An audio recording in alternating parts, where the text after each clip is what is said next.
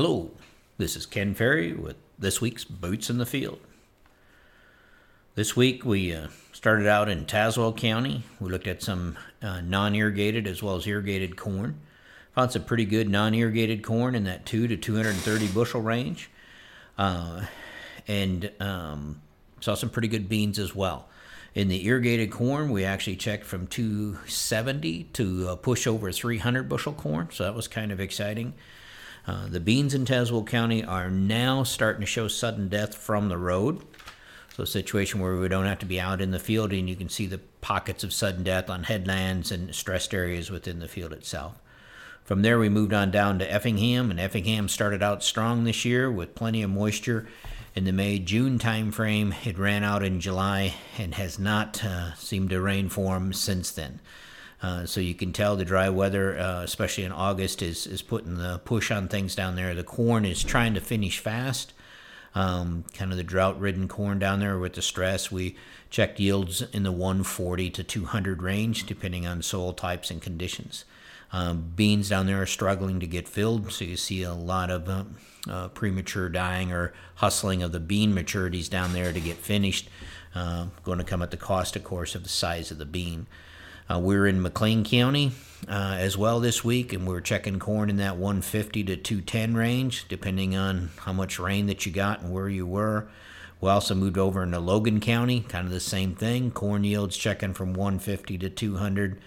Finished out in DeWitt County uh, and some of the driest there. And again, looking at corn yields checking at 130 to 200. Uh, white mold is visible from the road in both uh, DeWitt and Logan County now, as far as pockets of white mold out in the field that we can see. For the most part, due to lack of rain, low humidity uh, that's been taking place here in the last three weeks, I would say the crop has slipped back this week. Um, we're losing out on some of that corn fill where we're not picking up the moisture. Definitely, we're it's starting to affect the bean size that we're going to take out of that crop as well. Other things that we're seeing out in the cornfield right now we are seeing some ear molds. Uh, we're seeing some diplodia. Of course, that typically is the white mold that starts at the base of the ear and works its way up. Uh, can also show up in the cob without as much expressed on the outside. Seeing some aspergillus, and that's mainly in the dry areas. Again, that powdery green mold on the ear, and it's in the drought stress areas more than uh, than the places have been getting rain within the areas that have not been getting rain, we're seeing more of this mold in the uh, side hills, light spots in the field where the corn's been dead and uh, ears uh, kind of refuse to drop down on it. Typically, would have some type of insect or damage on the plant itself. It might be worth your time as you're looking at your aerial pictures, your drone imagery, is to continue to visit those uh, burnt spots in the field just to make sure ear mold uh, doesn't become an issue um, because if it does, you may want to segregate those zones uh, and not put them in the bin. Uh, the the aspergillus mold, of course, can produce some mycotoxins or aflatoxins that we don't want to worry about later itself. In general, though, the ear molds have been lighter than I'd anticipated. With as much drought stress as we've had out here, I would expect to see more. That may change as we continue to watch these fields but uh, it's not quite uh, as severe as what we dealt with in 2012 in a lot of cases. Also, running into crown rot in the cornfields. And again, crown rot is an aftermath of dry, warm conditions. Uh, what we're talking about is dead plants are completely dead top to bottom, uh, and the ears are hanging down. So they've been dead for some time. And these plants are kind of sporadic within the green plants that are out in the field itself. But as you dig these dead plants up and you split them down through the crown, that crown tissue is going to be very discolored and black down there. Uh, and you may see a plant that looks like it's drying, dying prematurely, uh, wilting fast. Uh, it's going to be the crown rot. It's not widespread, um, but it does stick out because when you're walking through the field, you can see these completely dead plants uh, out there itself, next to plants that are still green and the ears are still upright. We are seeing some anthracnose top kill, and that's when you randomly see dead tops of plants out in the field uh, next to green tops. A situation where we're kind of a more of a random picture. And if you look close, you can sometimes see the black sporing on the leaf axis on the outside of the plant. Probably the one of the biggest places we're finding it is in the second ear, where that second ear uh, maybe got a little bit too far developed before it aborted, and the um, anthracnose found its entryway there. When you split these tops, uh, you're going to find discoloration inside the pith on top as well. That's your key that it's uh, anthracnose top kill that's doing it. But anthracnose top kill is usually more sporadic. Uh, I've seen it as high as 50%, but typically you might find it 10 or 15% of the tops have died out. Now, that plant uh, ear uh, is going to get rubbery and it is going to fill as well as if you had the top there to give you that depth of kernel. Now, with that, though, we're also seeing a lot of top death or top kill that's actually drought related. So it's the senescing of the plant itself. And this is when the whole field looks the same. So you get a uniformly uh, lightening of the top. It'll kind of be kind of light colored, and eventually those upper leaves will go ahead and die.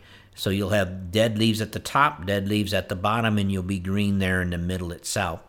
And when the whole field does it uniformly across there, or by variety, or by zone that's under uh, water stress, um, that's a situation where it's probably more a consequence of not receiving any rain in these uh, lower humidity days where we just don't have water. So the plant is starting to senesce both from the top and the bottom itself. Now this will affect uh, your your grain fill, so it depends on how far along you are before this starts in the plant. Typically, again, you'd see the upper leaves that are that are drying up, and you'll see scorched edges on those top leaves themselves. That's an indication that this is more dry weather related than it is disease related itself. Big difference is you won't find the uh, when you split the plant, you won't find the discoloration inside the stem, and you won't find those black sporing bodies on the outside of that stalk itself. Again, this is a result of no rain in August for the most part, and the, again, the closer you are to black layer, the less that effect that it's going to have.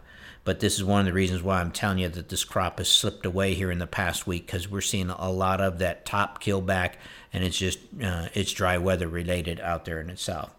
In the beans, again, we can now see sudden death and white mold from the road. You start seeing those patches out there. Ideally, uh, a field would start to turn uniformly. So as it starts that process in R7 and the color starts to change, that we would see a uniform dry down or changing of colors across the field the most of the fields, the dry zones are turning faster, so you might have, might even already be turned. They may be headed towards R8. So you can see the drought uh, is affecting the light soils, the sandy knobs, that type of thing, where it's turning faster. Ideally, again, we'd like to see the whole field turn together. Keep an eye on those those portions of the field that are coming a lot faster than the rest. Of course, they're going to have smaller beans, uh, and it's going to be, you know, what effect is going to have on yield uh, unfortunately, if there's some beans in there, that's good that we don't have flat pods, but it is going to shrink the bean size itself. If you're in an area where you have plenty of moisture, uh, so you don't see the top kill back in the corn, you don't see the beans, uh, side hills and stuff starting to show that stress. If you're in the areas with moisture, again, watch for these uh, early dying spots or zones in the soybean field and you may want to make a trip out there to determine if it's disease or not. In this case, white mold or sudden death, so you get an idea where uh, where the change is coming from.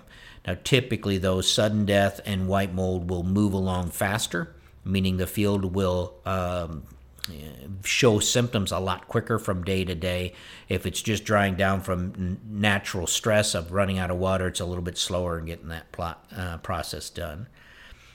Now I, I, do still have we do still have time for the late planted corn, the full season corn, the full season late planted beans uh, are still got room there to add fill. If we can get some rain out of Irma coming up this week, uh, it still won't be too late for them. Uh, for a big portion of this crop, though, uh, it's pretty much uh, in the bag, meaning we're going to have to deal with what we have. Uh, rains from here on out are not going to help a lot of the fields that we're looking at in the past week or so. So again, it really depends. Does the rain make it here? And hopefully it makes it here without any wind to give us other issues in itself. Uh, this crop is still a good crop, uh, but it did slip a little and continues to slip a little where we just can't find any moisture here to finish it out. Uh, my hopes were higher here three weeks ago than they are now, uh, but still we've got a way better crop than we dealt with in 2012. So, with that, keep her safe, keep her moving.